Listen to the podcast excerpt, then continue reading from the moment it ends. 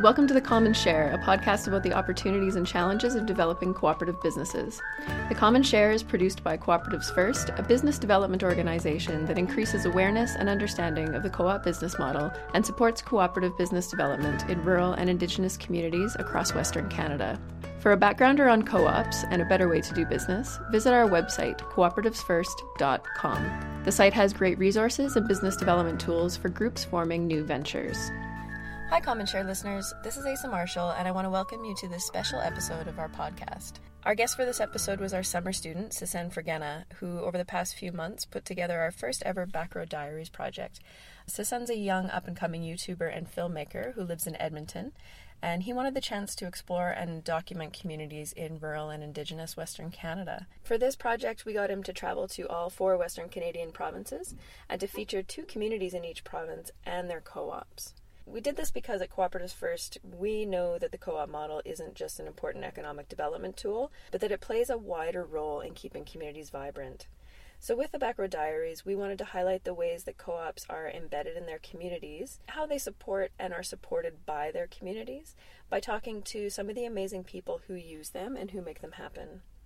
So, the Backroad Diaries then is a project about rural and Indigenous communities and how the co op model supports their success.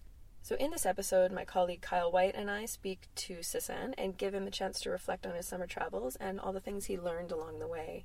So, let's dive right into the recording with my first question for Sisan. Thanks for joining us, and on with the show. Uh, so, welcome to the podcast, Sisan. Thanks, Aasa. It's great to be here. Great. So, I just wanted to start off first, just you telling us a little bit about yourself. What's your life story? You gave a good introduction. My name is Sisan Fregene.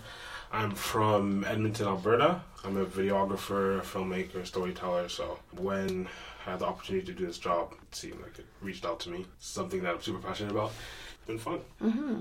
And just for the record, how old are you, Sisan? I'm 18 years old. And so um, you've had a lot of experience for such a young person, we feel.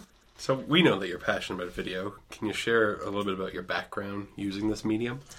I started making videos seven or eight years ago. My my parents had like this one of the old iMacs, you know, the ones with like the super boxy ones, and it had iMovie on them. And we I bought a webcam, and the webcam was garbage. But me and my brothers couldn't really do anything, so what we would do is that we would film these like short movies, and I would love editing. I would love editing. And then from there, I just kept making videos. Um, every chance I had, I made videos for like school projects and, and just stuff around the community. And then about four and a half years ago, my parents allowed me to create a YouTube channel. So when I created the YouTube channel, I just started talking about stuff I was passionate about. Since then, I've created over 140 YouTube videos. Yeah, I'm still going. So, what uh, what do those videos usually focus on? So yeah, they initially started to focus on technology. So I'll talk about like the latest cell phone or like the latest laptop. But more recently, within the last year, I've transitioned into more Netflix. So I'm a huge fan of storytelling again, so every movie or TV show I watch, I like to analyze and think about. And some of the thoughts I'm going to put on video.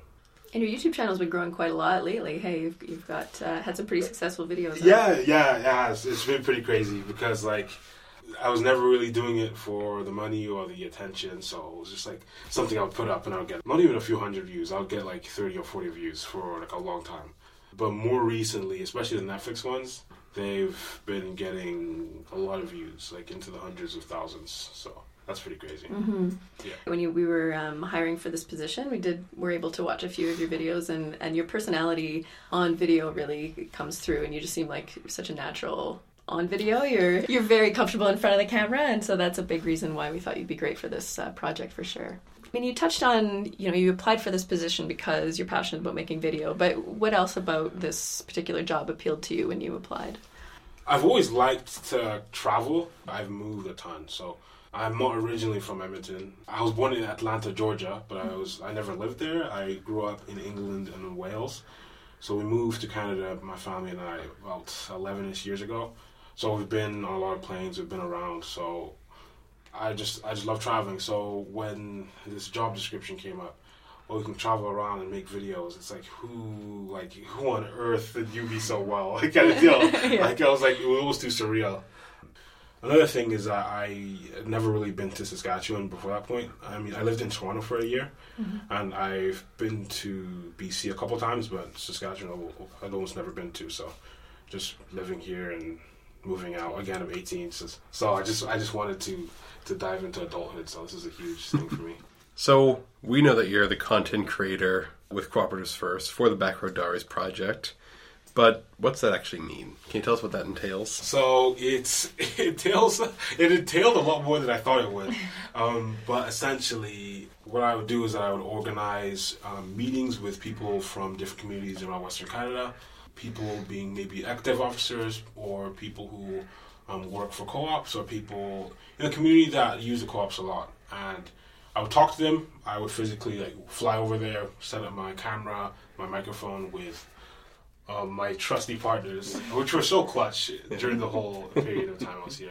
Um, yeah, set up my tripod, set up my camera, and just talk to them about what they feel about co-ops, what they feel about the community, and extrapolate a story, an overarching theme, and make that into a video. So.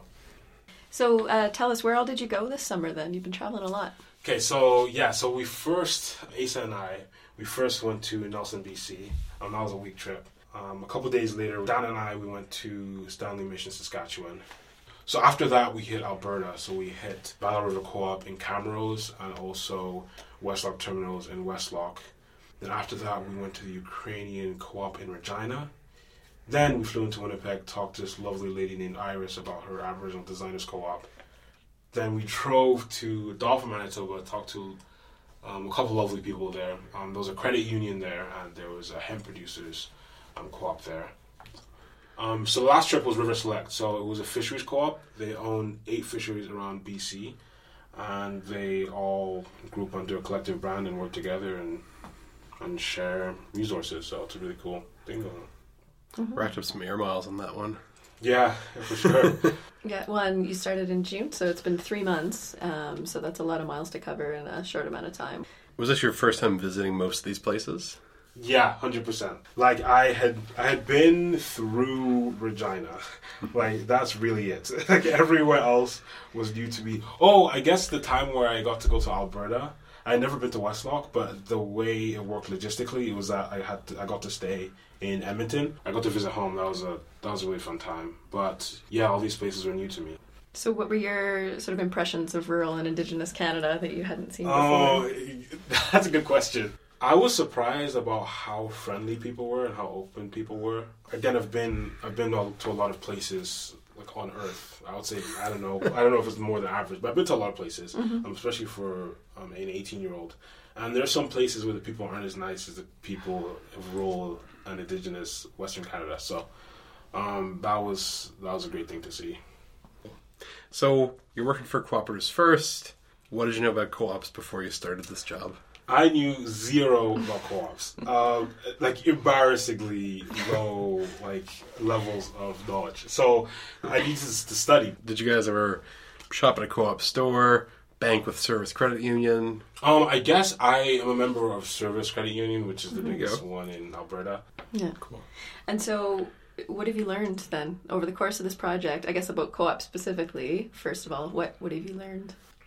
So my most favorite trip was the Alberta trip not because I got to go home. Um, it was it was Neerlandia Co-op and another place. I don't know the exact name, but Neerlandia Co-op had about hundred people, but it was just all co-op. Like there was a a grocery store, a restaurant, a hardware store, a card lock station, a gas station, like a farming inputs place. It would, the whole place was massive and it was mm-hmm. all co-op. And then the next town I was referring to um, you would look at the street, and then there was a there was a co-op store, there was a home hardware, there was a credit union, mm-hmm. there was like some like a dancing co-op, and it made me think of a conversation I had in Alberta. So the great thing about Alberta again is I had to visit my family, and I took them out to eat, and they didn't really know what I was doing. They were like, "Hey, you're making videos. That's cool."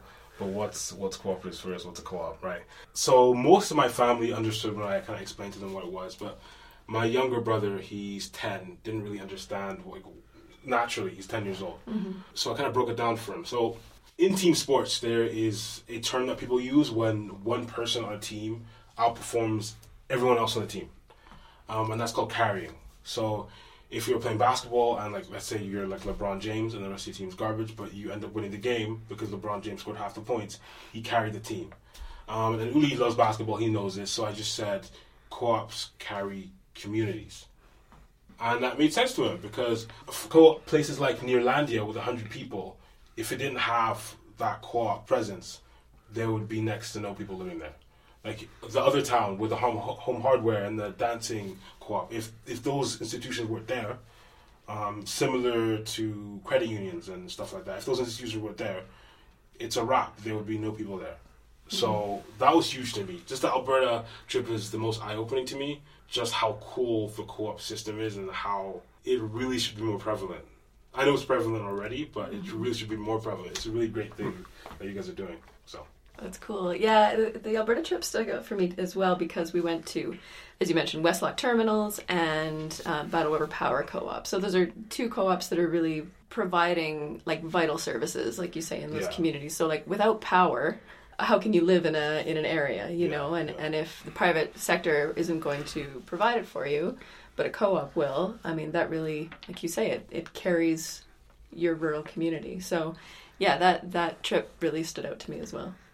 I guess you probably saw that a lot in a lot of the places you visited. Mm-hmm. Westlock Terminal supporting the agricultural industry, the credit union in Dauphin supporting local banking, Indigenous Co-op giving us space for artists in Winnipeg. Mm-hmm. Yeah, that's pretty cool. So you visited lots of cool places, met lots of cool people. Can you tell us some of your memorable experiences from the summer? I don't know if I have like one particular like favorite story, but it was just like again it was me. It was like this was a dream job for me. Like next to the closest thing to dream job I'm ever gonna get at 18. So it was just like every day that someone was paying me to go film and tell stories, I was happy. There, I know uh, you and Dan headed out into treacherous waters at one point in your Stanley Mission trip. was that a bit nerve wracking when you Uh, did that? Yeah, that was nerve wracking. Yeah, that was a crazy trip. So Stanley Mission, it was Dan and I, and there was a co-op there, but we also wanted to go on this fishing trip. And when we initially went on the fishing trip, it was like super stormy. Like you would go out and it would just look like the Armageddon was imminent. So we're like, mm, let's go inside. So we went inside to the Chester Fried Chicken. Yeah, we ate there. Then we went back out. It cleared up. We went um, on this fishing trip. It was great. I caught my first fish ever. Uh, and then, yeah, on the way back, it seemed to have dodged us because on the way back, when we were driving back to Stanley Mission, it looked clear, and then you look back to where we just were, and it was like the same storm. And it was like in those like sci-fi movies, it was like lightning that would come. It was, it was like that. Uh, I was like, wow, shoot, we just missed it. But, but yeah, it was a it was a great experience. Very cool. Yeah, interesting weather maybe has been a a theme on those fishing trips. Yeah, Because when we were in BC, we had the smoke coming down from uh, the fires. Mm, for sure. Yeah, we didn't get any fish though. That was unfortunate. Not quite. We saw lots getting caught, but none ourselves. I think um, our, our very first trip was kind of the biggest one uh, when I accompanied you to Nelson. Just the fact, the sheer number of cooperatives in that community and, and the surrounding area was kind of crazy to me. And every single one was so different from each of the other ones. I mean, there was the grocery store, which you'd expect, but there was also the radio station. There was a community health cooperative. We drove for about an hour outside the town, and there was a forestry co op. I'd never heard of that before. And not only that, it was a non profit forestry cooperative. We talked to a farmer who's starting um, a marijuana growing cooperative eventually. So, yeah, the, the diversity of co ops in Nelson was quite cool, I thought. Yeah. Did you have any particular one from that trip that you stood out for you? Or? Um, I really liked the bakery. Um, First off, the hot chocolate was really good.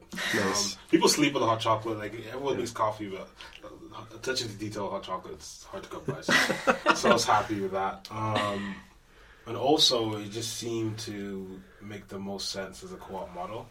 Um, Right, just because it's a worker cooperative, right? yeah, it's a worker cooperative. So yeah, the people that work there own part of the co-op. It just made sense. Like it's not a franchise bakery; it's a local bakery, so it makes sense for the people that work there have say and have resources and profits shared between all of them. Which is, which is a really good thing to me. It's pretty cool. Absolutely. I feel like food was one of the big themes on this trip. Yeah. You got to sample some different things, Yeah, try some definitely different a foods. juxtaposition of foods. Was there Uh, any uh, standouts? Uh, yeah, no, there were good meals for sure. Like again, like the Chester fried chicken was good. Um, there were a couple restaurants that uh, also that were really good.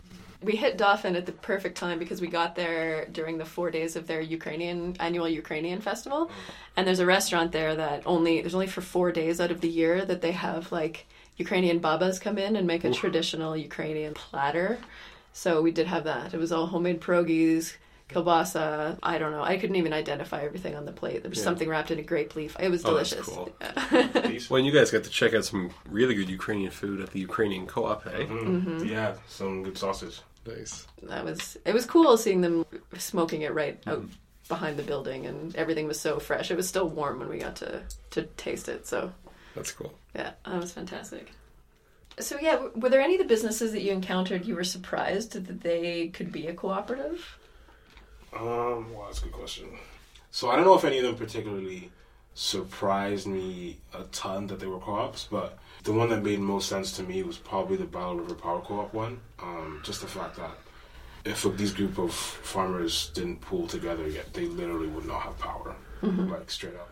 It just made sense, like how all the investor owned utilities wouldn't come in; it was just too expensive for them to put energy in these farms. So they said, "Hey, let's just do it ourselves." So they they did it, and it worked as a co-op model since they all needed the power anyway. So why not work together? Mm-hmm. Very cool. So you've been with us now for three months. Hopefully, we've imparted some knowledge. We learned lots from you about audio and visual. What would you say is the biggest learning you've got that you can take away from this project? I feel like the biggest takeaway I took was that there are people around you. At least when I first came, I felt like I was in it for myself and I had to do all this stuff for myself. Until I don't know, until I got to know my coworkers and I communicated with them, and they said, "Hey, I can help," and stuff became a lot more uh, manageable and easier to do.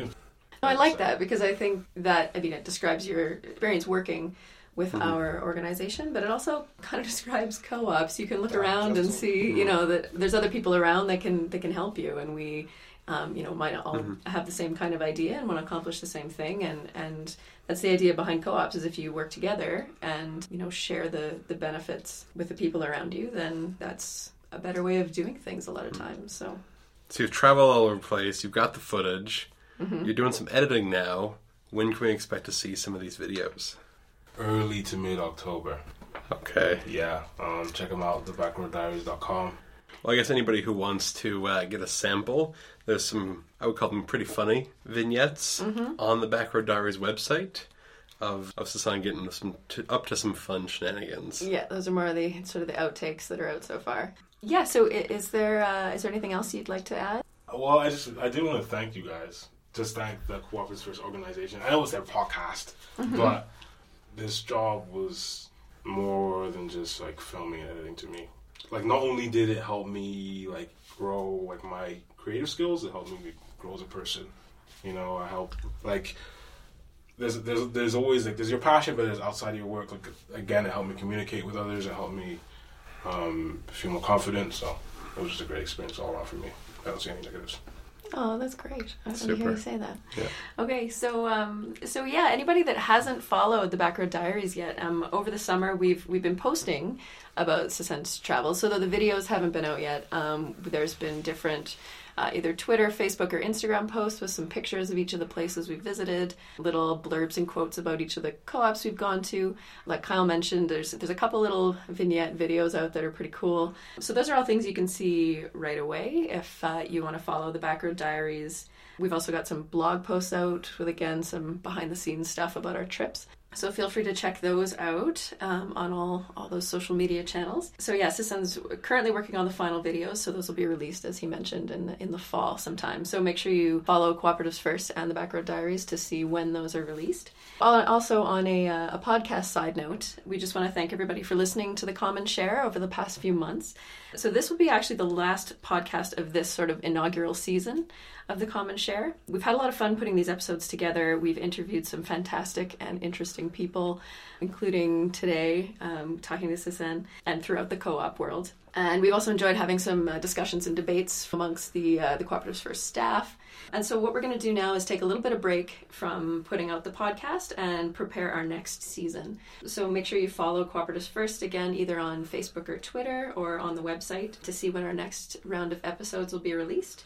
Also, I'd really encourage you to comment on any of our social media feeds if you want to tell us anything about uh, what you thought of season one or wanted to comment on anything you've heard in this season. Or also, if you want to let us know what kind of things you'd like to hear in season two, we'd love to get some listener feedback. We're looking for new topics and ideas all the time, so please get in touch in whatever way you'd like and, and let us know what you'd uh, what you'd like to hear. Kyle, you want to add anything about this first season of the podcast? I've had a lot of fun. I can speak for the rest of the team who's been on here. We've all had lots of fun with this. Mm-hmm. Um, we've got some good plans, I think, for season two.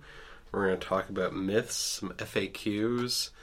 As always, Dan, Ace, and I will argue about something, but we definitely want to hear from our listeners about what they want to hear from us as well. Mm-hmm. Great. So, uh, thanks for listening to the Common Share, and stay tuned for season two.